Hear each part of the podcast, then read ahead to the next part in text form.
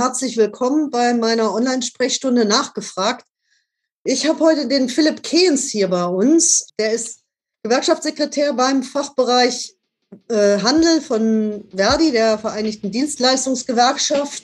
Und da ist ja gerade echt viel los.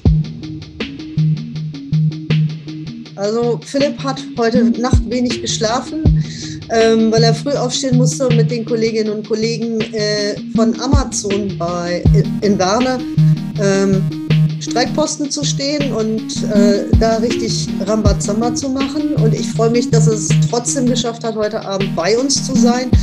Für diejenigen, die das erste Mal zuschauen, ihr könnt euch beteiligen.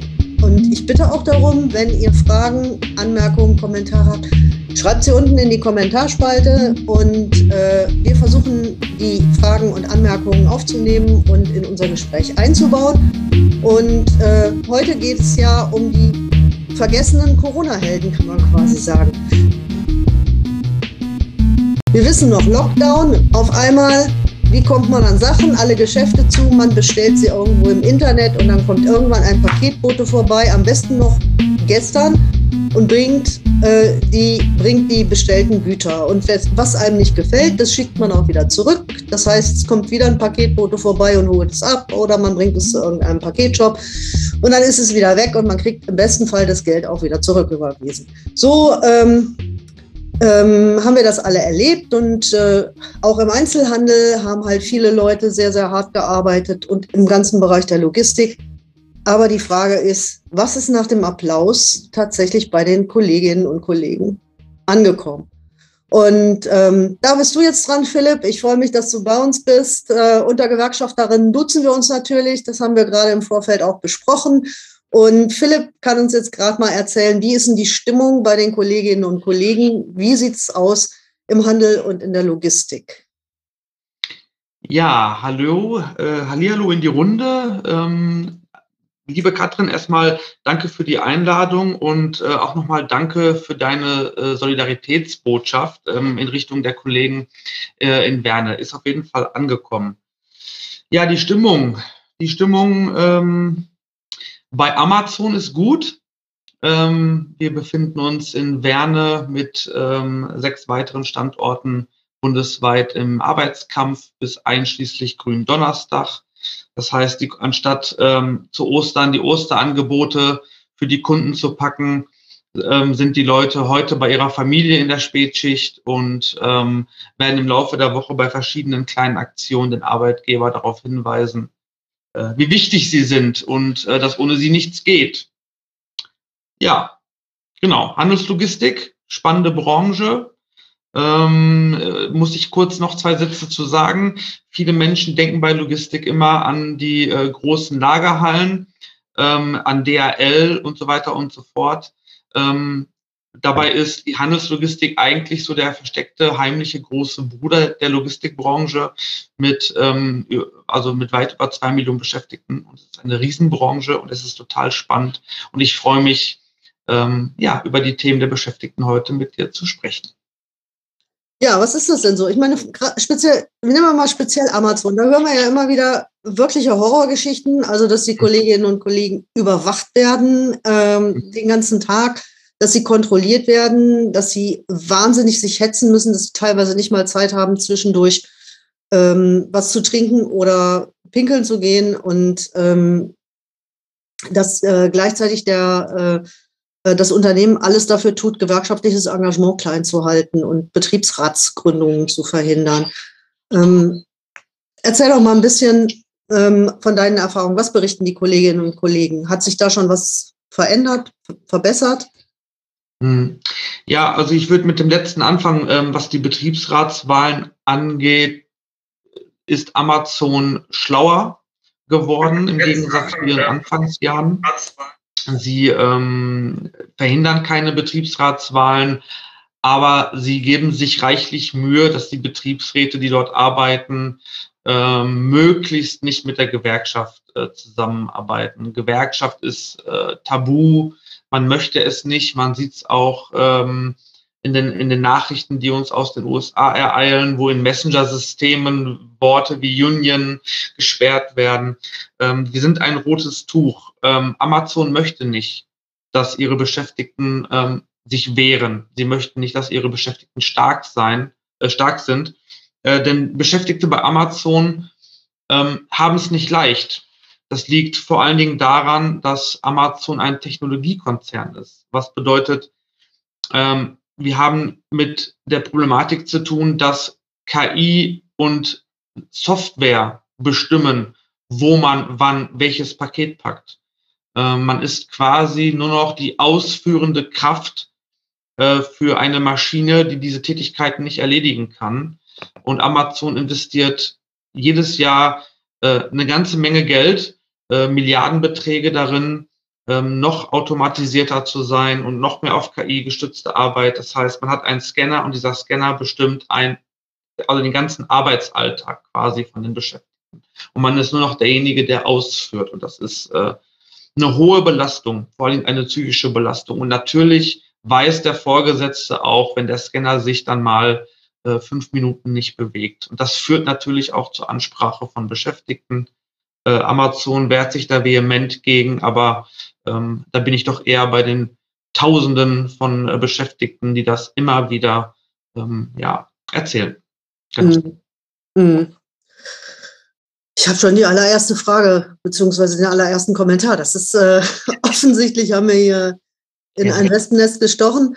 Äh, Holger, schreibt mit der Begründung, den in der Corona-Krise gebeutelten innenstädtischen Einzelhandel durch weitere verkaufsoffene Sonntage unterstützen zu wollen. Ist jetzt nochmal ein bisschen anderes Thema. Gibt es deutschlandweit die, Gesetz ähm, die Bestrebungen, die gesetzlichen Anforderungen hinsichtlich des Anlassbezugs aufzuweichen? Also, dass man sozusagen verkaufsoffene Sonntage nur macht, wenn es dafür auch einen äh, irgendwie bestimmten Anlass gibt, also eine Kirmes oder sowas. Ähm, nach dem Ladenöffnungsgesetz und höchstrichterlicher Rechtsprechung sind Sonntagsöffnungen nur im Zusammenhang mit örtlichen Festen, Märkten, Messen oder ähnlichen Veranstaltungen zulässig. Äh, wir sprechen uns entgegen, entschieden gegen solche Vorschläge aus. Sie, bef Sie befürchten, Sie, also wer auch immer, ähm, ja, es gibt ja eine ganze Reihe von, von ähm, gesellschaftlichen Kräften, die sich da auch zusammengetan haben. Ähm, also es wird befürchtet, dass damit der Verfass mit Verfassungsrang geschützte freie Sonntag angegriffen werden soll. Und es wird verwiesen auf das Bundesverwaltungsgericht, das im Jahr 2020 in einer Entscheidung zur Stadt Herrenberg die verfassungsrechtliche Bedeutung des freien Sonntags nochmals bekräftigt hat. Also es geht damit sozusagen um den Kern des äh, äh, im Grundgesetz geforderten Sonn- und Feiertagsschutzes. Mhm. Ähm, liebe Kollegin Vogler, wie stehen Sie zu diesem Thema, möchte Holger wissen. Ja, also ich glaube, da sind wir als, als Linke uns sehr einig mit der Gewerkschaft Verdi und auch mit den Kirchen, ähm, dass der freie Sonntag wirklich so ein hohes Gut ist, weil es eben ja nicht nur darum gehen kann, ähm, wo es auch darum geht, eben die Beschäftigten zu schützen und den Beschäftigten, die sowieso häufig ja sechs Tage in der Woche arbeiten, im Gegensatz zu allen anderen, die inzwischen fünf Tage Woche haben, zumindest einen festen Tag zu geben, wo sie mit ihren Familien und ihren Freundinnen und Freunden zusammen sein können und wo sie etwas tun können, was eben nicht dem Arbeitgeber nützt. Oder Philipp, wie seht ihr das? Ja, ähm, dem kann ich mich voll und ganz anschließen. Der, der Sonntag ist ein unglaublich wichtiger Tag der Woche, weil er äh, halt auch gesellschaftlichen Zusammenhang darstellt, äh, Vereinskultur und Allgemeinkultur auf dem Sonntag stattfindet. Es ist der eine Tag, wo äh, Kinder sich sicher sein können, bis auf einige Ausnahmen, ähm, ähm, dass der Papa und die Mama zu Hause sind. Äh, ähm, aber ich kann auch die Brücke zu Amazon an der Stelle schlagen ähm, und äh, auch da wieder wir hatten gerade darüber gesprochen, dass ähm, Amazon ein Problem mit Gewerkschaften hat. Aber sie haben kein Problem, im Arbeitgeberverband äh, des Einzelhandels, des HDEs beizutreten und dort auch Politik zu machen und auch den Sonntag mit anzugreifen. Denn auch Amazon möchte sonntags arbeiten. Sie möchten halt, dass man am Sonntag morgens was bestellt und es Montag im Briefkasten ist. Das bedeutet, da müssen Beschäftigte zu Tausenden am Sonntag in die Lagerhallen gehen. Und mhm. äh, deswegen an der Stelle es ist nicht so, dass die Handelslogistik, Handelslogistikbranche an der Stelle ähm, äh, davon verschont werden würde. Da reden wir tatsächlich auch von diesen mhm. über zwei Millionen Beschäftigten, die Gefahr laufen, ihren Sonntag zu verlieren. Also was mir da äh, richtig, richtig Sorgen macht, was den arbeitsfreien Sonntag äh, in dem, im Einzelhandel angeht, das ist die Tatsache, dass fast nur noch die Linke ist, die in den Kommun Kommunalparlamenten solche Anträge regelmäßig zurückweist, wenn sie nicht eben anlassbezogen und ordentlich begründet sind. Und ähm, das ist auch ganz, dass wir auch ganz oft den Eindruck haben, ähm, dass das gesellschaftlich gar nicht beachtet wird. Also dass es überhaupt nicht mehr darum geht, dass die Kolleginnen und Kollegen, die da an der Kasse stehen oder äh, äh, die Waren vorbereiten, dass die auch ein Recht auf, auf Freizeit haben. Das, äh, das ist wirklich so, so ein Punkt, der mir große, große Sorgen macht. Das höre ich aus vielen Stadträten und Gemeinderäten, dass es ganz, ganz schwierig ist, den freien Sonntag zu verteidigen. dass es äh, selbst nichts nützt, wenn man die örtliche Pfarrerin oder den Pfarrer bittet, mal im Gemeinde- oder Stadtrat äh, da drei passende Sätze zu, zu sagen. Ja, es ist ähm, auf der einen Seite ist, sind wir eine Gesellschaft, die immer empfindsamer wird und äh, immer mehr Mitgefühl entwickelt.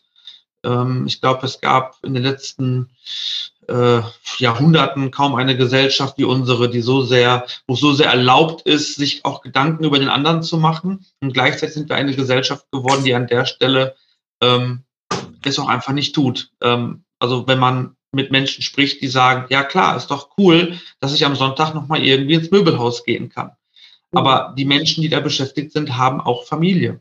Und ähm, ich finde an der Stelle, ähm, ohne den Zeigefinger zu sehr hochhalten zu wollen, aber vielleicht sollte dann jeder mal für sich nochmal innegehen und sich drüber nach und sich mal Gedanken darüber machen, ob man wirklich an diesem siebten Tag in der Woche nochmal irgendwie ins Möbelhaus muss oder in die Innenstadt, um sich ähm, was auch immer zu holen. Ähm, muss das wirklich der Sonntag sein? Ähm, ich sage da an der Stelle ganz klar nein. Gut, genau. So, ähm, dann haben wir, haben wir auch den äh, arbeitsfreien Sonntag schon mal angesprochen. Das ist, glaube ich, auch ein Thema, was, was uns noch länger begleiten wird. Ähm, kommen wir doch noch mal zurück zu den Kolleginnen und Kollegen von, von Amazon. Da ist ja auch so ein bisschen diese US-Philosophie dahinter, ähm, die da also besagt, äh, ähm, dass der Unternehmer sein Konzept durchziehen kann und quasi so, eine, so ein Feudalherr im eigenen Betrieb ist. Und ähm, das ist, äh, wo es gerade im Bereich Dienstleistungen total schwer ist, gewerkschaftliches Engagement hinzukriegen. Und ähm, jetzt haben wir aber gesehen, dass es äh, zum ersten Mal auch in den USA einen Erfolg gegeben hat für eine Gewerkschaft bei Amazon. Vielleicht kannst du dazu noch ein bisschen was sagen. Ja, ähm, es ist ein riesengroßer Erfolg natürlich für die äh, internationale Gewerkschaftsbewegung. Man muss dazu, um das nochmal auch in den Kontext zu bringen, wissen, dass ähm, in den USA völlig andere Rahmenbedingungen gelten wie in Deutschland. Also ähm, dort gibt es zwar auch eine Gewerkschaft, die vergleichbar wäre, zum Beispiel der Verdi, ähm, aber dort gibt es auch die Möglichkeit für einzelne Betriebsstätten äh, eigene Gewerkschaften zu bilden. Wir haben da auch Bundesstaaten, wo Streiks illegal sind, wenn sich weniger wie äh, 90 oder 95 oder 99 Prozent der Menschen beteiligen. Ähm, wir, wir erleben da halt eine Kultur des Hire and Fire, also einstellen und rausschmeißen, je nachdem, wie man es braucht. Wir, wir erleben auch, ähm, dass die Menschen, die dort beschäftigt sind, dass das für sie total normal ist, fünf, sechs, sieben, zehn, zwölf Arbeitsstellen in einem Leben zu haben während wir eigentlich aus, also aus unserer Geschichte heraus eher ähm, vielleicht ja am besten nur ein, maximal zwei Arbeitsstätten im Leben haben möchten und da etwas sesshafter sind, was ähm, im amerikanischen Arbeitsmarkt sich gar nicht widerspiegelt. Und an der Stelle treffen zwei Kulturen aufeinander und äh, die Kollegen da in, in den USA haben nochmal ähm, weniger soziale Netze, die sie auffallen und unter, den, unter dem Aspekt ähm, wie viel Druck da auch herrscht. Auch der soziale Abstieg ist da nochmal um einiges härter wie in Deutschland, wenn man da seinen Job verliert. Ähm, ja, muss man da echt den Hut vorziehen.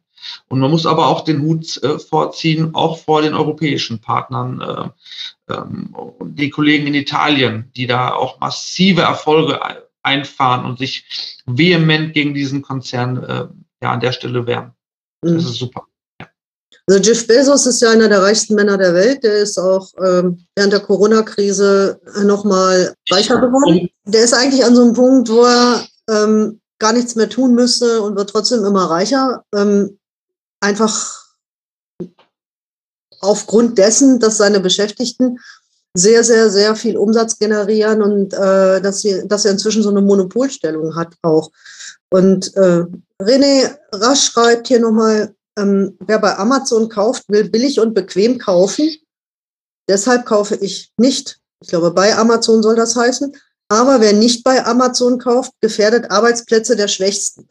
So, das ist ja immer dann auch so eine Argumentation. Also wenn ich es nicht mache, dann macht es jemand anders. Und außerdem müssen ja auch die Leute, die bei Amazon arbeiten, von irgendwas leben. Und ähm, so und die Leute, die irgendwie hier ähm, äh, in der Boutique hinter der Ladentheke stehen, werden ja auch nicht super bezahlt und super behandelt. Ne? Ähm, es ist ähm, toll, dass du das ansprichst. Es ist tatsächlich so, dass ähm, Boykott natürlich erstmal nicht hilft. Ähm, es gibt Situationen, wo Boykott helfen kann, absolut. Ähm, bei Amazon wäre so eine von den Konzernen, wo ich da meine Bedenken hätte, allein der schieren Größe und auch der Reserven, die dieser Konzern hat.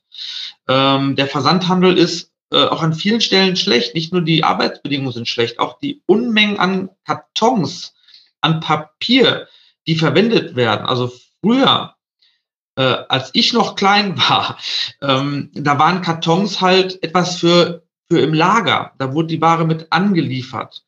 Äh, und dann hat noch der Filialmitarbeiter was damit zu tun gehabt. Heute, die Unmengen an Papiermüll, die wir produzieren, sind ja immens, wenn wir dann über das Thema Klimawandel, Nachhaltigkeit sprechen.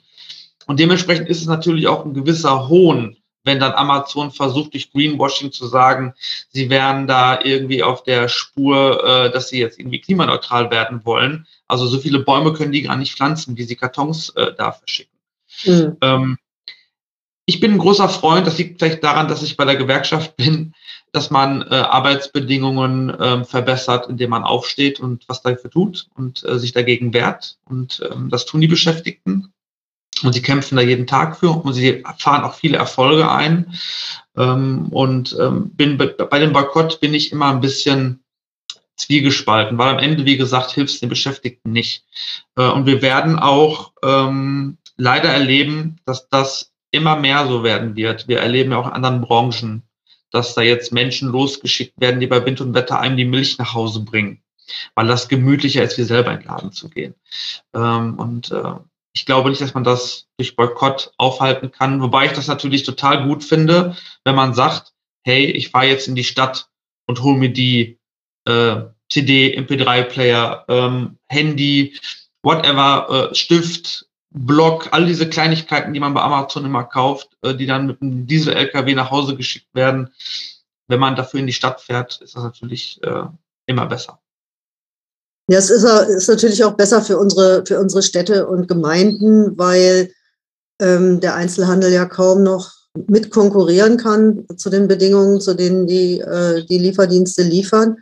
Und äh, wenn wir nicht wollen, dass unsere Städte veröden, dann muss er halt auch irgendwie, dann muss sich da ja auch irgendwas rechnen. Ähm, aber äh, Holger hat sich schon wieder zu Wort gemeldet. Ich glaube, Holger ist, ist so ein Holger ist ein richtig ähm, stabiler Verdi-Kollege, glaube ich. Er schreibt nämlich, inzwischen sind nur noch 28 Prozent der KollegInnen im Einzelhandel und 33 Prozent im Großhandel durch einen Branchen- oder Haustarifvertrag erfasst.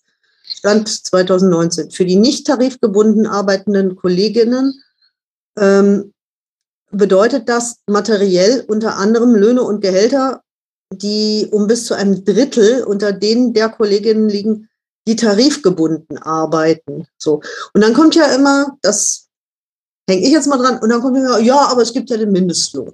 So.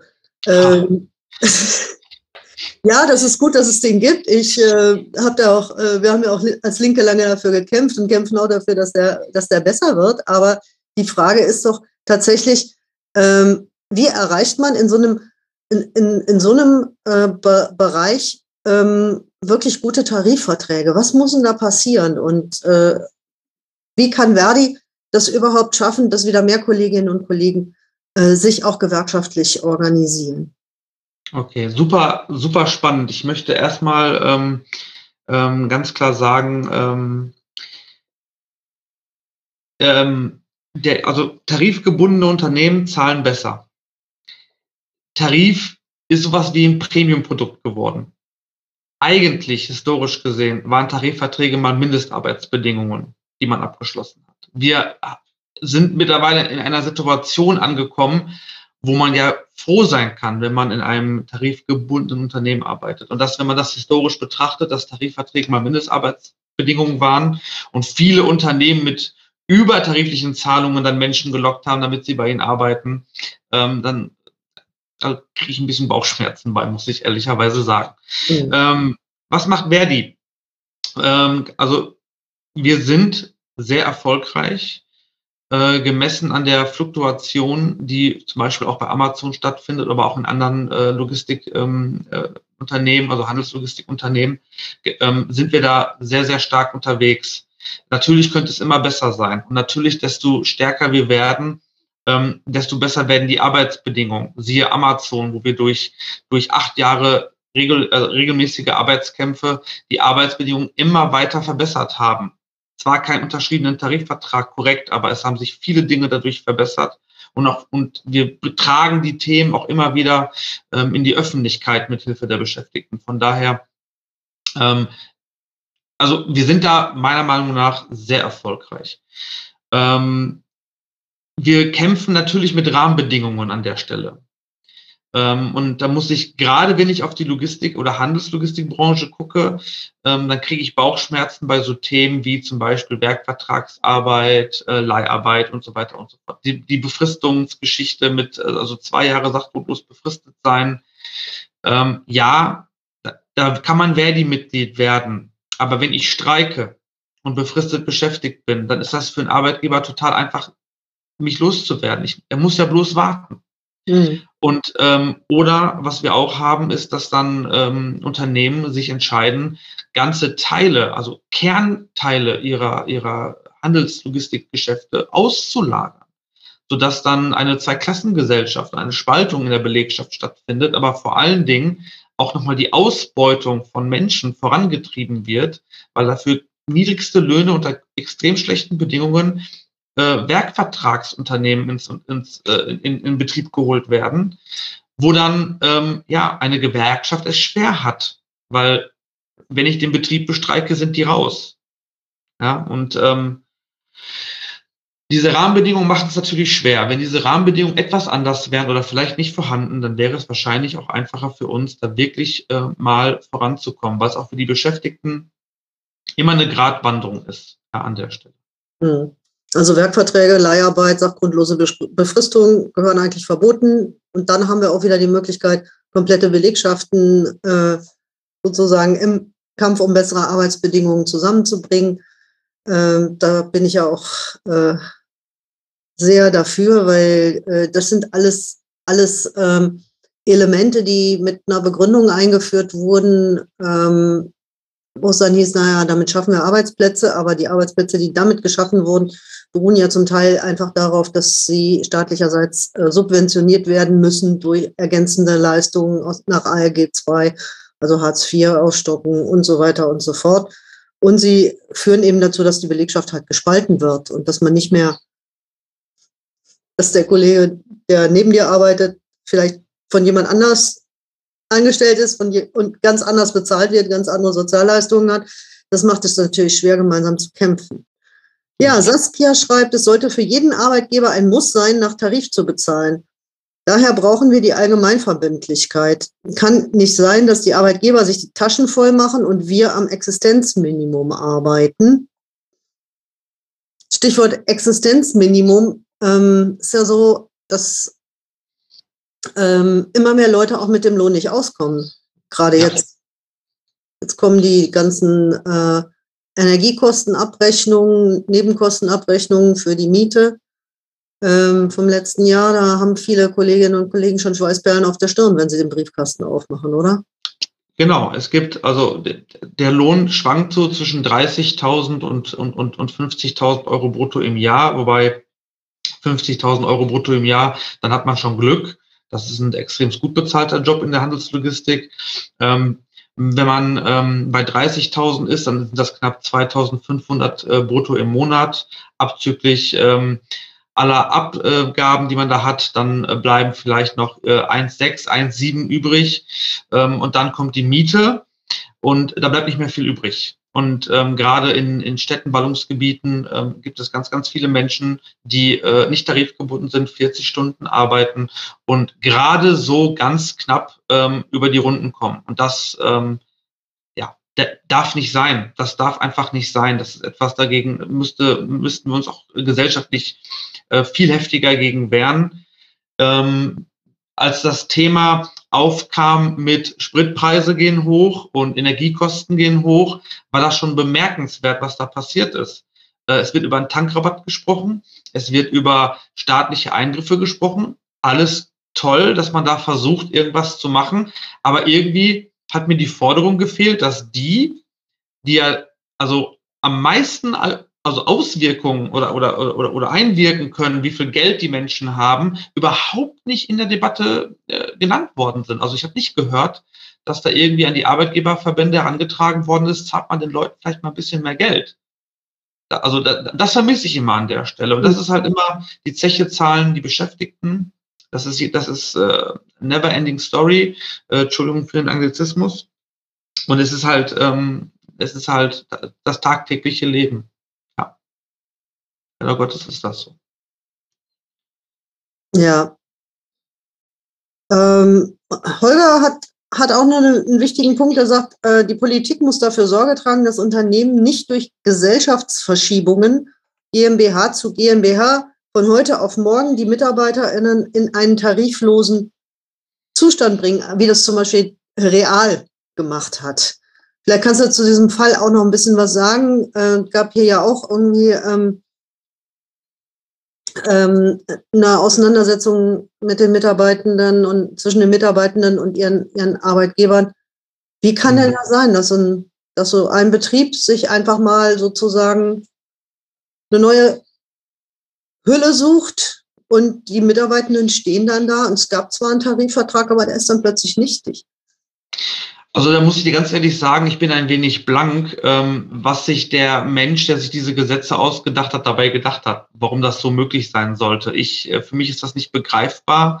Ähm, Real war besonders perfide, vor allen Dingen ähm, dann Tarifverträge abzuschließen mit einer äh, nach Bundesarbeitsgericht äh, letztem Urteil, äh, Gott sei Dank, keiner Gewerkschaft, aber sich für eine Gewerkschaft ausgebende Organisation, ich, ich sage das mal ganz freundlich, äh, wir sind ja hier im Livestream, ähm, und dann werden da Tarifverträge abgeschlossen, äh, die die Arbeitsbedingungen total verschlechtern. Und ähm, es ist perfide. Es ist perfide, dass Menschen dann einfach verschoben werden in eine andere Organisation. Es ist aber genauso perfide, dass man beim Handelsverband Mitglied werden kann und durch ein Kreuz bei OT-Mitgliedschaft äh, über das Schicksal tausender Beschäftigter einfach so entscheidet, dass diese Menschen äh, einer gesellschaftlichen Teilhabe weniger, schlechter qualitativ teilnehmen können, weil sie weniger Geld erhalten. Es ist einfach, ähm, ja, es ist klar, es ist ein total perfides System. Ähm, auch da an der Stelle, ja, man kann Dinge verbieten. Ich bin auch dafür, dass dort, äh, in, also dass da wirklich Gesetzesänderungen stattfinden. Ich finde, Arbeitgeber haben nicht nur die Verpflichtung, Arbeitsplätze zu schaffen. Den Satz wollte ich gerade schon sagen und das auch nochmal die Brücke zu Amazon. Wir sehen es bei Ansiedlungen von Amazon ganz oft, dass die Kommunalpolitik dann immer die Arbeitsplätze vor sich herträgt und sagt, das ist, das sind jetzt aber 2000 Beschäftigte und mit allem, was daran hängt. Aber wir lassen uns doch mal darüber reden, was für Arbeit und nicht immer nur wie viel Arbeit. Äh, und das machen andere Länder auch, auch in unserer direkten europäischen Nachbarschaft, machen das viel besser wie wir. Und warum gilt bei uns immer nur die Quantität? Und wo ist die Qualität? Mhm. Ähm, und ich sage mal so, wäre Wäre der Arbeitsmarkt ein Produkt, dann wäre Made in Germany kein Qualitätssiegel an der Stelle mehr, weil wir einfach da an der Stelle wirklich schlecht sind, was, was das Thema Qualität der Arbeit angeht. Hm. Ja, auf jeden Fall. Äh, Holger ist ähm, Sehr aktiv. Hat sich auch schon wieder zu Wort gemeldet. Ja, Holger ist sehr aktiv heute. Schreibt, Kolleginnen, die in Kurzarbeit geschickt wurden, müssen nun auch befürchten, satte Nachzahlung bei den Steuererklärungen zu erhalten. Hier muss die Politik schnell halt handeln, damit die Helden des Alltags nicht in die Schuldenfalle äh, fallen. Äh, Holger, da habe ich eine gute und eine schlechte Nachricht. Also die gute Nachricht ist, dass wir das letzte Woche beantragt haben im Bundestag. Also die Linksfraktion hat einen entsprechenden Antrag ähm, eingereicht, dass äh, eben auf diese Steuernachzahlungen bei Kurzarbeit verzichtet werden solle. Ähm, die schlechte Nachricht ist, dass äh, keine andere Fraktion im Bundestag sich dieser Forderung angeschlossen hat und dass wir diesen Antrag wahrscheinlich ähm, nicht durchbekommen werden. Ja, und es ist ähm, auch an der Stelle, ich fände es total spannend, ähm, das tatsächlich den Gewinnern der Corona-Krise äh, aufs Auge zu drücken. Denn ähm, die Behauptung des Handelsverbandes, dass der ganze Einzelhandel und die ganze Handelslogistik ähm, quasi durch Corona komplett gebeutelt ist, stimmt einfach so nicht. Es gibt Branchen, die gelitten haben, das ist tatsächlich so. Aber ein Großteil der Branchen und besonders wenn ich auf den Lebensmittelbereich gucke, haben massiv profitiert in der Corona-Pandemie. Und ich finde, da sollte ein Ausgleich stattfinden. Ich finde, der Ausgleich sollte bei den Arbeitgebern stattfinden. Denn die haben Jahrzehnte gescheffelt. Äh, unter den zehn reichsten Deutschen sind sieben Händler. Ja. Ähm, ich finde, und das ist keine Neiddebatte, möchte ich dazu sagen, ich gönne jedem seine Millionen. Aber ich finde auch an der Stelle Eigentum verpflichtet so ein bisschen. Und da sollte man vielleicht drüber nachdenken, wenn ich schon die Millionen auf dem Konto habe und meine Beschäftigten äh, sind für mich in die Bütt gegangen, um mein Unternehmen zu retten. Sie haben in Kurzarbeit gemacht. Sie verzichten bei Karstadt zum Beispiel ähm, in, in Rahmen von Sozialtarifverträgen auf Weihnachtsgeld, Urlaubsgeld, auf, auf Lohnerhöhungen, die ihnen zustehen, ähm, jahrelang, dekadenlang. Und dass man dann vielleicht mal auf die Idee kommen sollte zu sagen, jetzt gebe ich meinen Leuten mal was zurück, weil mhm. denen verdanke ich, dass es mich noch gibt. Da äh, da an der Stelle hakt's. An der Stelle hakt's. Ja, ich finde das toll, dass man sich da Gedanken macht, ähm, dass der Staat auf Einnahmen verzichtet, ist auch super. Aber ich sag nochmal, da haben Kollegen jahrelang gebuckelt und haben die Taschen der Menschen voll gemacht. Ähm, ich habe da eine tolle Statistik für. Äh, Im Einzelhandel im Jahre 2019, ich muss das kurz ablesen, weil die Zahl finde ich krass, ähm, hat jeder Mitarbeiter pro Monat 531 Euro Gewinn erwirtschaftet im Einzelhandel. Also pro Monat, pro Mitarbeiter. Also über 3,2 Millionen Beschäftigte haben jeden Monat 531 Euro Gewinn für ihre Arbeitgeber erwirtschaftet. Das ist nur 2019. Ja. Der, glaube ich, ist ein Stück vom Kuchen, den man jetzt nehmen könnte und sagen könnte, okay, liebe Beschäftigten, wir kommen euch da entgegen.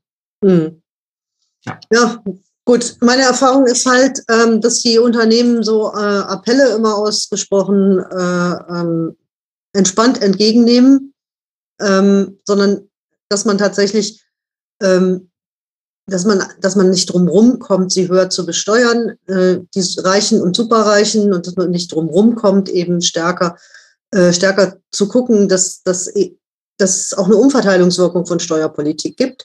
Die Umverteilungswirkung im Augenblick ist von äh, unten nach oben, also zum Beispiel dadurch, dass Kapitalerträge ähm, nur mit 25 Prozent besteuert werden, mit der sogenannten Abgeltungssteuer, ähm, dass auch Freibeträge umso mehr sich auswirken, je mehr Einkommen du hast. Also meine Tochter, so als Abgeordnete verdiene ich ja nicht schlecht, aber meine Tochter ist äh, der Familiengeldkasse und dem Finanzamt deutlich mehr wert als die Tochter ähm, einer Lidl-Kassiererin. Und äh, das finde ich ist einfach eine Schieflage, die muss dringend, dringend beendet werden. Ja. So, wir haben jetzt hier noch ein bisschen Beteiligung. Also Saskia schreibt zum Beispiel, die für die Steuerrückzahlung geht jetzt schon das Urlaubsgeld drauf. Herzlichen Glückwunsch, Saskia, du kriegst wenigstens noch Urlaubsgeld. Das sind ja leider auch nur noch sehr, sehr wenig äh, Beschäftigte oder sehr, sehr wenig Unternehmen, in denen äh, überhaupt noch Urlaubsgeld vernünftig gezahlt wird.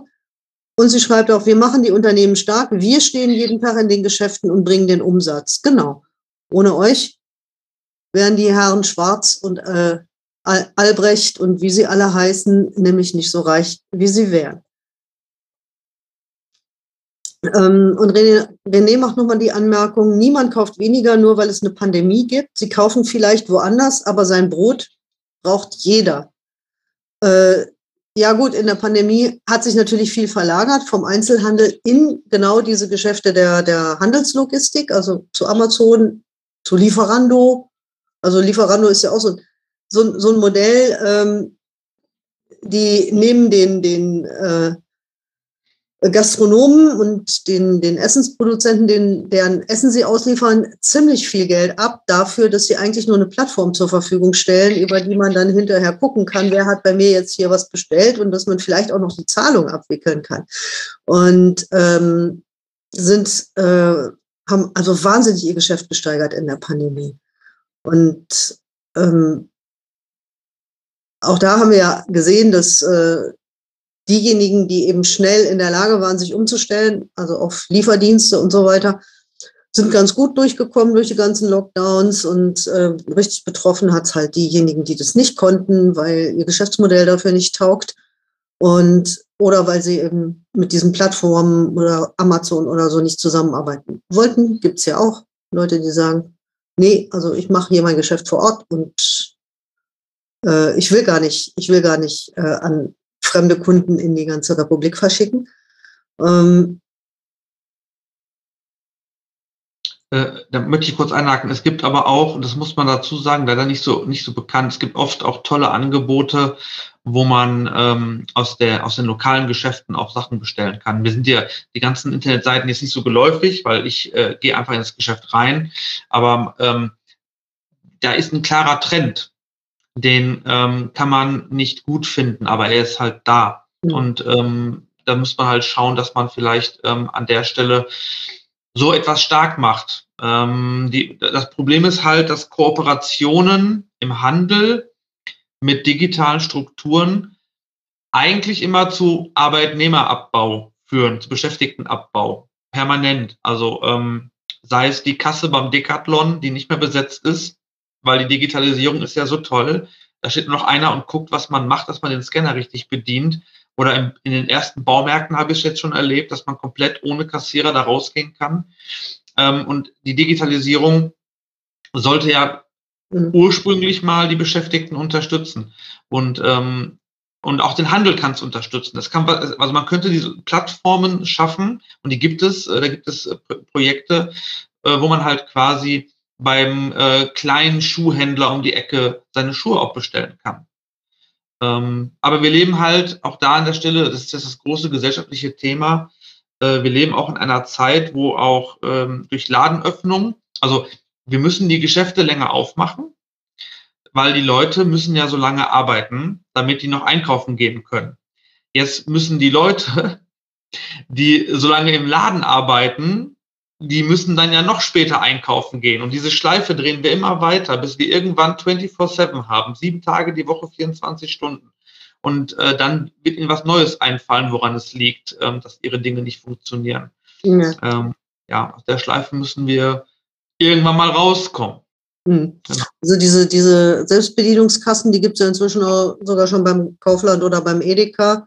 Mhm. Und ich habe mich dann auch gefragt, äh, wo geht das jetzt alles noch hin? Also wir, wir sehen ja, ähm, es sind wahnsinnig vielen Bereichen durch die Digitalisierung einfach Arbeitsplätze äh, wegfallen und zwar nicht mehr nur noch, wie das am Anfang war, bei der, äh, dass man gesagt hat, also es sind viele unqualifizierte Arbeitsplätze oder, oder es sind Arbeitsplätze, die äh, halt körperlich anstrengend sind, ähm, sondern das sind jetzt zunehmend eben auch ähm, Arbeitsplätze im Dienstleistungsbereich. Das ist, äh, geht ja auch schon in den Callcentern so, dass du inzwischen bevor du mit dem ersten Callcenter-Mitarbeiter gesprochen hast, hast du schon drei äh, Telefonschleifen durch, wo dir eine Roboterstimme Fragen stellt und äh, meistens nicht versteht, ob du ja, nein oder vielleicht gesagt hast. Äh, aber das wird sich ja ändern und ähm, auch, auch das gefährdet Arbeitsplätze, so schlecht sie auch sein mögen in den Callcentern teilweise. Und das geht eben, geht eben jetzt rasant weiter. Und die, ähm, die Frage ist halt, wie man sich dagegen wehren kann, äh, dass das nicht dazu führt, dass die Arbeit leichter wird oder dass man vielleicht auch Arbeitszeit verkürzen könnte und trotzdem ähm, bessere Löhne bekommen könnte, sondern dass es immer zulasten der Beschäftigten geht. Ja, die Frage ist sehr komplex. Da fallen mir viele Begriffe zu ein. Und wenn ich, also äh, sei es, ähm, sei es die Forderungen, aus, äh, die manche haben zum bedingungslosen Grundeinkommen, äh, sei es ähm, Themen wie massive Arbeitszeitverkürzung. Das sind aber alles, ähm, also beim Thema Arbeitszeitverkürzung ist das ein Thema. Klar, das könnte man gewerkschaftlich lösen, aber dafür müssten viele Menschen in der Gewerkschaft sein, um das auch durchzukriegen. Mhm. Ähm, momentan äh, was, was, was ich so wahrnehme, äh, ist auch aus meinem Bereich, ist sehr viel, dass Beschäftigte ähm, ausgedünnt werden, äh, an Belastungsspitzen herangeführt werden durch ihre Arbeitgeber und dann die Digitalisierung als ähm, der heilige Gral der Entlastung dargestellt wird. Ne? Also ich ähm, stelle immer weniger Kassiererinnen ein, ähm, ich dünne aus, bis sie völlig ausgebrannt sind. Ich überspitze jetzt mal ein bisschen. Dann komme ich hin und sage, ich habe hier eine, wir machen jetzt drei Kassen weg und wir machen, du musst nur da hinstellen und gucken. Und die machen das jetzt selber und dann bist du entlastet. Und dann sagt natürlich so der 0815 Mensch erstmal so im ersten Moment, ey, geil. Mhm. Das mache ich. Und äh, das wird einem erst dann wirklich gewahr, wenn der Arbeitgeber sagt, so, hier sind alle Kassen. Selfmade-Kassen. Und du musst gar nicht mehr gucken, weil da oben ist eine Kamera und die macht das selber und im nächsten Gang Schritt äh, hat die Ware RFID-Chips dran und die gehen dann nur noch durch. Wir haben in den USA die ersten Geschäfte von Amazon, die so funktionieren, wo auch das versehentliche, kostenlose Mitnehmen der Produkte schon im Preis reingerechnet ist. Also da ist auch noch nicht mal schlimm, wenn man was umsonst kriegt. Und ähm, die Lösung ist tatsächlich, sich zusammenzutun und über tarifvertragliche Lösungen da die Arbeitgeber in die Pflicht zu nehmen. Ne? Digitalisierung ist ja auch kein Teufelszeug. Ähm, wenn sie dafür genutzt wird, die Beschäftigten zu entlasten, super. Aber die Entlastung, die da stattfindet, indem man sagt, da musst du nicht mehr arbeiten gehen, ist ja keine Entlastung. Das ist vielleicht eine körperliche Entlastung, aber keine monetäre Entlastung. Muss man ganz klar so sagen.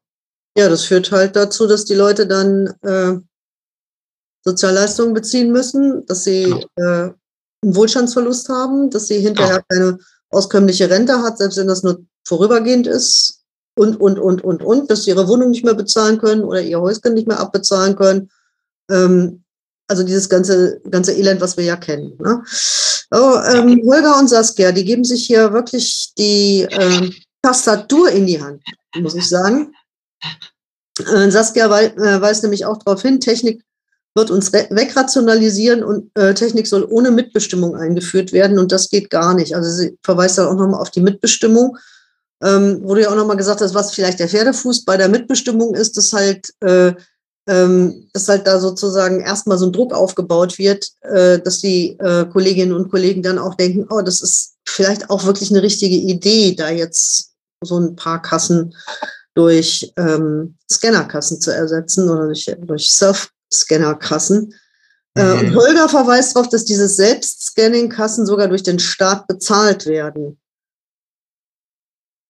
Ja.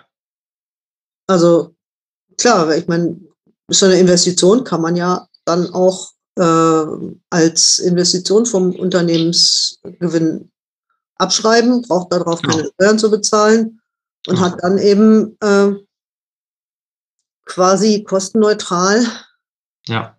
schon wieder ein eingespart. Keine gewerkschaftliche Forderung, nur eine Idee von Philipp Kiens persönlich. Ähm, vielleicht muss man darüber mal nachdenken, dass man Arbeit weniger besteuert und dafür vielleicht Maschinen ein bisschen mehr. Das könnte vielleicht helfen. ich finde, das ist außergewöhnlich, wie stark Arbeit besteuert ist und wie teuer es ist, äh, also zu arbeiten. Ja? Beschäftigte zu haben. Und äh, vielleicht sollte man Arbeit weniger besteuern und tatsächlich gucken. Äh, meine persönliche Meinung, keine, also ne, ist jetzt nicht irgendwie eine gewerkschaftliche Forderung äh, oder tarifliche Forderung, mhm. aber das ist so ein Thema, ne, was mich dann schon umtreibt, auch als Konsument. Ja, diese ähm, Idee von der Maschinensteuer ist ja auch, auch nicht ganz neu. Ja. So. Mhm. Ähm, muss man müsste man vielleicht drüber nachdenken, wie man das in Zeiten äh, der Digitalisierung tatsächlich auch machen kann. Aber äh, ich finde tatsächlich, man muss darüber nachdenken. Äh, und wenn man nicht Maschinen besteuert äh, oder Maschinen besteuert, dann muss man zumindest den Ertrag höher besteuern, der, der von, den, von den Maschinen erarbeitet worden ist. Ja? Mhm. Und äh, ja. René, René hat noch mal so eine schöne provokative Frage hier. Oh ja. René fragt, was nützt mir dann eine Gewerkschaft? Es gibt keine Gewerkschaft in Deutschland, die Kraftfahrer vertritt. Denn ein Kraftfahrer darf seinen Arbeitsplatz, die Autobahn in Deutschland bestreiken. Äh, in Frankreich, Spanien oder Italien ist das normal. Und wer macht denn Logistik, wenn nicht die Fahrer? Jetzt kommen wir, genau, kommen wir zum anderen Bereich der Logistik, nämlich die Leute, die ähm, die Pakete, die in dem Amazon-Zentrum gepackt werden, dann auch ausliefern müssen oder dürfen. Hm. Also erstmal muss ich ganz klar sagen, natürlich können Fahrer streiken.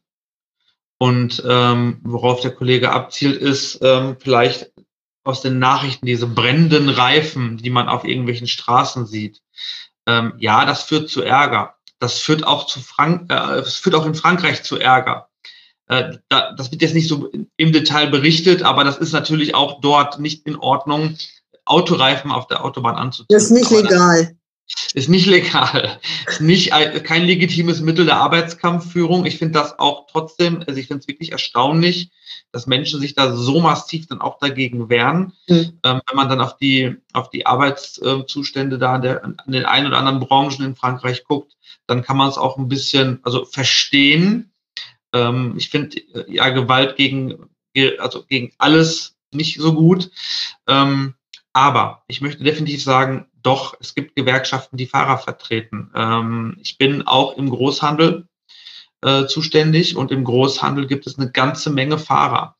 Und ähm, wir haben auch noch den, einen, einen, einen zweiten Fach, also einen weiteren Fachbereich, äh, der Fachbereich E, ähm, wo wir Spedition und Logistik ähm, vertreten. Und nochmal, Logistik und Spedition heißt auch Fahrer. Und das gilt für den Großhandel wie auch für den Speditions- und Lagerbetrieb. Und, und äh, die Problematik ist eine andere, glaube ich. Die Problematik ist, und das ist das Gleiche, was auch im Lager passiert. Ähm, ich bin für ein ziemlich großes Lager eines sehr großen Lebensmittelhändlers äh, zuständig. Und dort wurden viele, viele Jahre Werkverträge eingesetzt. Und dann gab es diese tolle Fügung, ähm, dass, die, dass das Unternehmen irgendwann aufgrund des massiven Drucks gesagt hat, ähm, okay, wir stellen die jetzt alle ein. Und ich habe mich mit diesen Menschen die letzten Wochen lustigerweise unterhalten. Das passt gerade ganz gut rein. Und äh, sie berichten mir und sagen, äh, Philipp, wir möchten gar nicht hier lange wohnen bleiben. Wir werden jetzt hier vier, fünf Jahre arbeiten und dann werden wir wieder zurückgehen. Wir sparen uns gerade ein Grundstück. Wir unterstützen unsere Familien. Ich habe eine kranke Oma, die Unterstützung braucht in der Heimat. Und das ist auch bei den Lkw-Fahrern so ein großes Thema. Und ähm, dann ist natürlich die Bereitschaft, wenn ich einen absehbaren ein absehbares Ende meines Aufenthaltes in Deutschland habe und sage, ich möchte äh, in absehbarer Zeit nicht mehr tätig werden, dann ist die Attraktivität einer Gewerkschaft nicht gegeben. Das führt dann auch dazu, ist nicht das der ultimative Grund, aber auch einer. Das führt dann natürlich dazu, dass dann auch die Streikbewegung schwieriger wird. Also Menschen zu organisieren, die alle sagen so, und jetzt fahren wir keine Palette aus. Ich bin ein Riesenfan, äh, dass sich Lkw-Fahrer organisieren. Ähm, ich, ich bin, also wir würden Amazon sofort in der Tarifbindung haben, wenn alle Lkw-Fahrer sagen, nö, wir fahren kein Paket mehr raus. Dann wäre das Lieferversprechen passé. Wir hätten schneller einen Tarifvertrag, wie ich Amazon sagen könnte. Ähm, mhm. deswegen, und ja, wenn er eine Gewerkschaft sucht, ist aber Verdi auf jeden Fall richtig. Mhm. Ja, auf jeden Fall. Äh, das Problem ist halt auch, dass gerade viele Kollegen in dem Bereich ja so vereinzelt auch arbeiten.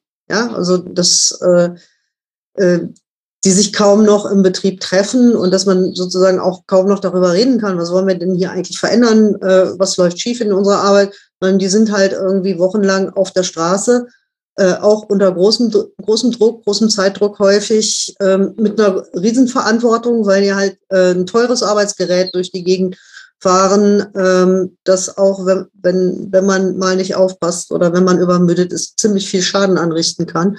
Und äh, dass, äh, dass sozusagen diese, diese Vereinzelung auch ähm, verschärkt. Ne? Genau, aber wir treffen, also wir haben das schon gemacht. Wir sind äh, schon zu Logistikunternehmen gefahren und haben dort ähm, nicht alle Fahrer, klar, da sind auch welche auf der Straße dann unterwegs, aber wir sind regelmäßig auch vor Ort, äh, auch als Gesamtorganisation, auch meine Kollegen aus unserem Fachbereich, die ja mit der fairen Mobilität, ähm, die sich ähm, ja für die äh, ursprünglich mal für die äh, Interessen der Arbeitnehmer aus Osteuropa in der Fleischindustrie ursprünglich mal dafür ins Leben gerufen. Und mit denen äh, kooperieren wir an der Stelle auch, dass wir zu den Lkw-Fahrern hingehen, wenn sie am Tor stehen und mit ihnen halt auch äh, über das Thema sprechen. Genau. Ja, ja. Das ist ja auch noch so ein Punkt, ähm, Sprachhürden und so äh, musst du dann überwinden, wenn Leute halt äh, ähm, aus, aus unseren EU-Nachbarländern kommen und hier äh, im Bereich, in diesen Bereichen arbeiten. Äh, und es ist dann oft so, dass die halt aus einer, nochmal aus einer anderen Kultur kommen, wo, äh, äh, also aus einer anderen Gewerkschaftskultur oder Betriebskultur, ja, wo ja. nicht so klar ist, ähm, was eine Gewerkschaft wirklich sein kann, wenn sie gut organisiert ist und wenn sie wirklich schlagkräftig ist und nicht äh, der verlängerte Arm vom Chef oder so. Das ist halt irgendwie genau auch, auch so ein Punkt, dass da muss man eine Menge Vermittlungsarbeit häufig leisten. Das oder? spielt mit rein. Man muss den Leuten halt erklären, es gibt in Deutschland eine einzige Organisation, die sich nur für Arbeitnehmer einsetzt und sie komplett vertritt und auch in der Politik versucht, an jeder Stelle Druck zu machen, dass auch die, wenn auch Gesetze beschlossen werden, ähm, dass das in die richtige Richtung geht für die Arbeitnehmer und das sind halt die Gewerkschaften. Deswegen brauche ich eine Gewerkschaft genau dafür. Wenn ich Arbeitnehmer bin, brauche ich eine Gewerkschaft. Hm. Ja, dann äh, kann ich da doch die Frage vom Sven anschließen. Der möchte nämlich gerne wissen, welche Forderungen haben denn die Kolleginnen und Kollegen an die Politik im Bund, im Land und in der Kommune? Was würdest du sagen? Als Gewerkschaft. Was wäre jetzt sozusagen, wenn du jetzt einen Wunschzettel aufmachen könntest als Gewerkschafter an die Politik? Oh. Ähm, was, was hätte da Prio 1, was Prio 2 oder was Prio Also Prio 1 hätte ein, wenn ich, ich persönlich mir was wünschen könnte, wäre Prio 1 ein äh, ganz dickes Gesetzespaket, was ähm, die Arbeitnehmer stärkt. Ähm, und zwar in dem Sinne, dass tatsächlich Werkverträge, Leiharbeit eingeschränkt sind oder massiv teurer sind wie eigene Stammbelegschaft.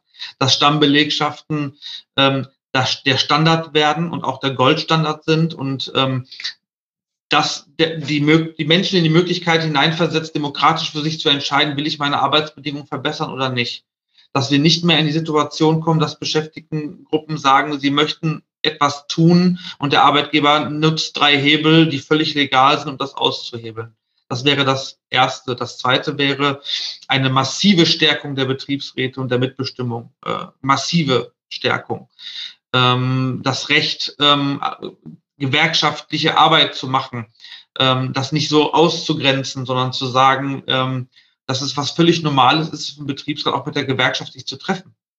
Und dann nicht mit dem, und dann nicht äh, mit dem Arbeitgeber da in CIS zu gehen. Du musst, äh, weil es da Urteile gibt, dass man da auf dem eigenen Gelände bleiben muss. Also eine massive Stärkung der Betriebsräte und äh, eine massive Stärkung auch der Zusammenarbeit zwischen Gewerkschaften und Beschäftigten.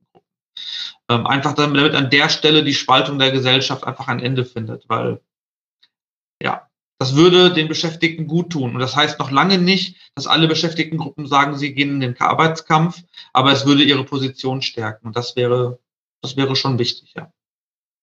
Naja, es ist, ist halt auch oft so, dass man sich Arbeitskämpfe, die ja auch immer zu Verwerfungen führen, ja, wo das, dann, dann ärgert sich jemand. Also es ärgern sich jetzt, wenn ihr bei Amazon streikt, äh, ärgern sich natürlich die Leute, die länger auf ihre Pakete warten. Wenn die Kolleginnen und Kollegen in den Kitas streiken, dann ärgern sich natürlich die Eltern, die vor dem Problem stehen, wie kriege ich jetzt meine Kinder oder wenn die Kolleginnen äh, äh, in den, in den äh, Kliniken, in den Unikliniken demnächst vielleicht in den Streik gehen, dann wird ihnen sogar vorgehalten, ihr gefährdet hier irgendwie Patientinnen und Patienten. Dabei ist es ja der Alltagswahnsinn, der die Patientinnen und Patienten eigentlich gefährdet. Das ist ja eigentlich alles, was die, die Beschäftigten so stärkt, dass sie möglichst wenig Arbeitskämpfe machen müssen, auch für die Gesellschaft insgesamt viel, viel angenehmer. Ne? Ja, meine Forderung an die Kommunen wäre übrigens, wenn Unternehmen sich ansiedeln wollen, vielleicht mal auf die, auf die Qualität der Arbeit pochen. Vielleicht mhm. gucken und sagen, du kannst hier ansiedeln, aber hast du mal bei der Gewerkschaft, Gewerkschaft angeklopft, um einen Tarifvertrag zu unterschreiben für deine Beschäftigten? Sowas vielleicht mit in die Gespräche reinbauen und nicht nur zu gucken, aha, 800 Beschäftigte, 1000 Beschäftigte. Das wäre meine Forderung an die Kommune. Mhm. Den Arbeitnehmer in, in, in, in das Zentrum der Entscheidungen rücken. Und Holger ergänzt noch, ähm, keine Aufweichung des Arbeitszeitgesetzes. Wichtig, ähm, das ist ja was, was uns jetzt mit dem neuen Koalitionsvertrag der Ampel auch droht, dass ähm, das Arbeitszeitgesetz, wie man so schön sagt, geöffnet wird. Auch da ist dann immer die Digitalisierung äh, ähm, so, ein, so ein Anknüpfungspunkt oder auch die Frage Homeoffice, ja, wenn man jetzt äh, mehr vermehrt irgendwie mobiles Arbeiten und Homeoffice ermöglicht, dann kann man ja nicht mehr diese starren ähm, Arbeits- und Pausenzeiten einhalten. Und das ist natürlich völlig irre, weil gerade Digitalisierung ja auch dazu führt, dass die Leute immer, immer mehr rund um die Uhr eigentlich eingebunden sind in, und, und, und gar nicht mehr den Kopf frei kriegen und das äh, letzten Endes auch krank ist. Leider äh, wird die Debatte von Menschen geführt, die nicht betroffen sind. Ja, also mein absolutes Highlight war die Kollegin von der CDU, die mal bei einer Podiumsdiskussion äh, äh von der Gewerkschaft übrigens sagte, ja, das sei ja ähm, also auch den Arbeitnehmern gegenüber völlig ungerecht, wenn man halt am Arbeitszeitgesetz festhält, weil die Kollegin äh, oder die, die Mitarbeiterin in ihrem Hotel, die äh, äh, zweieinhalb Stunden Anfahrt hat zum Arbeitsplatz, das lohnt sich doch für die gar nicht, da nur elf Stunden arbeiten zu dürfen. Die muss doch dann da länger arbeiten dürfen, damit sie dann wieder zweieinhalb Stunden zurückfahren kann mit dem Auto nach Hause. Hab ich gedacht, mein Gott, weißt du eigentlich, was irgendwie wie fertig man ist nach zweieinhalb Stunden Anfahrt mit dem Auto und elf Stunden Arbeit im Hotel und dann noch zweieinhalb Stunden nach Hause fahren. Also das ist wirklich, habe ich mir gedacht, und dann auch noch sozusagen die angeblichen Interessen der Beschäftigten missbrauchen, um sowas durchzusetzen, was für die Beschäftigten wirklich, wirklich gefährlich ist. Ja, wir können ja darüber reden, dass die Beschäftigten pro Monat 25.000 Euro bekommen und dafür für diesen Monat komplett auf all diese ganzen Dinge verzichten. Dann müssen sie halt den Job aber auch nur irgendwie zwei, drei Jahre machen. ne? Immer Flexibilität haben wollen, sie nicht bezahlen wollen. Wenn ich aber irgendwie nachts um drei einen Klempner rufe, ist der auch teurer. Ja. Aber irgendwie gilt für Arbeitgeber diese Regel dann nicht. Ne? ja. Ja, klar. Und Ronny meint, äh, Erleichterung der Allgemeinverbindlichkeit, das hatte Saskia ja äh, vorhin auch schon angemerkt, Erleichterung der Allgemeinverbindlichkeit von Tarifverträgen und keine OT-Mitgliedschaften in Arbeitgeberverbänden. Das muss man vielleicht nochmal für die Nicht-Insiderinnen sagen. OT-Mitgliedschaft im Arbeitgeberverband heißt, also normalerweise hast du einen Arbeitgeberverband und eine Gewerkschaft und äh, die verhandeln miteinander über einen Tarifvertrag und wenn man sich nicht einig wird, wird halt gestreikt. So. Ich mache es mal ganz einfach. Genau. Man stelle sich vor, es gäbe Menschen, die bei der Gewerkschaft Mitglied sind, nie mitstreiken und keinen Beitrag bezahlen, aber die Löhne drücken und sagen, nee, bei der nächsten Verhandlung unterschreibt man nur ein Prozent, das reicht. Das ist genau das, was bei den Arbeitgebern passiert. Die Arbeitgeberverbände ermöglichen den Arbeitgebern alle Vorteile, die politische Vernetzung, die Vertretung vor Gericht, alle Vorteile einer, einer, die der Handelsverband oder also an der Stelle jetzt bei uns der HDE anbietet, ähm, aber sie müssen halt nicht den Tarif anwenden. Und äh, wieder, wer zahlt die Zeche? Die Beschäftigten. So wie immer. Ja, und natürlich zahlen die Zeche auch die ähm, Unternehmerinnen und Unternehmer, die äh, noch vernünftige Tarifverhandlungen führen und äh, ihren Leuten an, anständige Arbeitsbedingungen bieten wollen, weil die natürlich auch dadurch in, in diesen Dumping-Schweinezirkel äh, äh, reinkommen. Also die können, ja dann auch, also die haben ja dann sich quasi in ihren eigenen Verband eine Schmutzkonkurrenz reingeholt, die die Be Bedingungen äh, so verschlechtert, dass sie halt immer billiger sein können. Und äh, das verstehe ich auch nicht. Wie kann man als vernünftiger Arbeitgeber zulassen, dass der eigene Verband sowas macht? So, ja. ähm, das ist wirklich, also da holt man sich selber quasi den Amazon ins, äh, ähm, ins eigene Ferienhaus oder so. Ja, ja.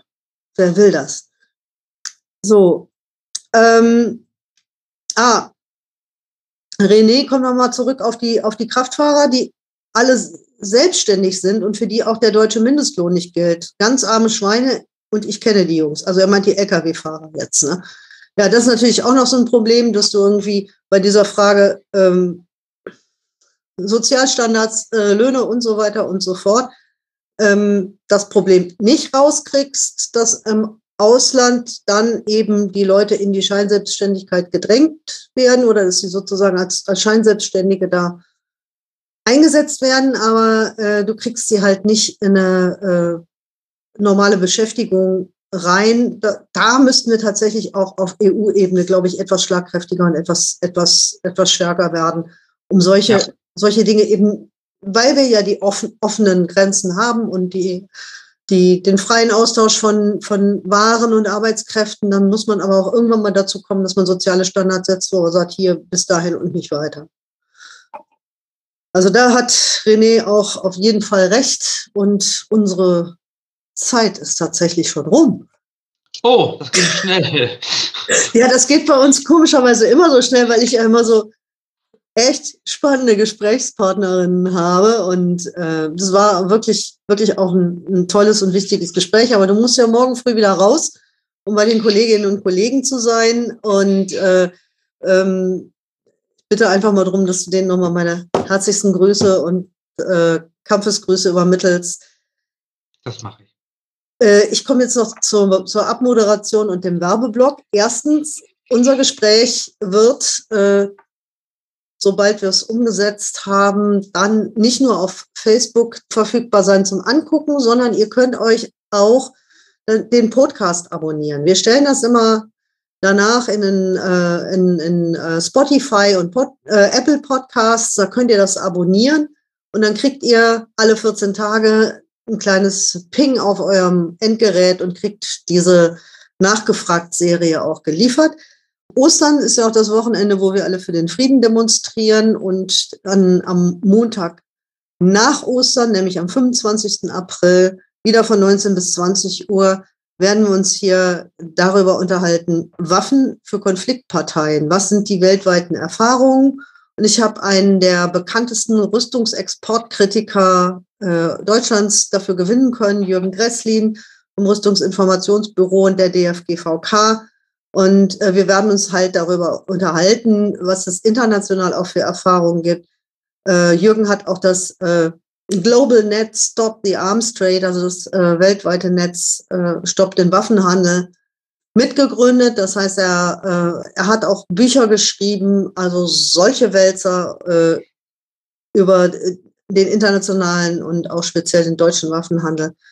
Das wird auf jeden Fall, glaube ich, eine heiße, spannende Veranstaltung. Wenn euch das gefallen hat, guckt doch noch mal rein, empfehlt uns weiter. Und ansonsten wünsche ich euch allen schöne Feiertage, fröhliches Ostern und äh, hoffentlich mit ein bisschen Zeit für eure Familie und eure Freunde. Und ich danke dir nochmal, Philipp. Dankeschön, weiterkämpfen. Danke für die Einladung. Bis dann.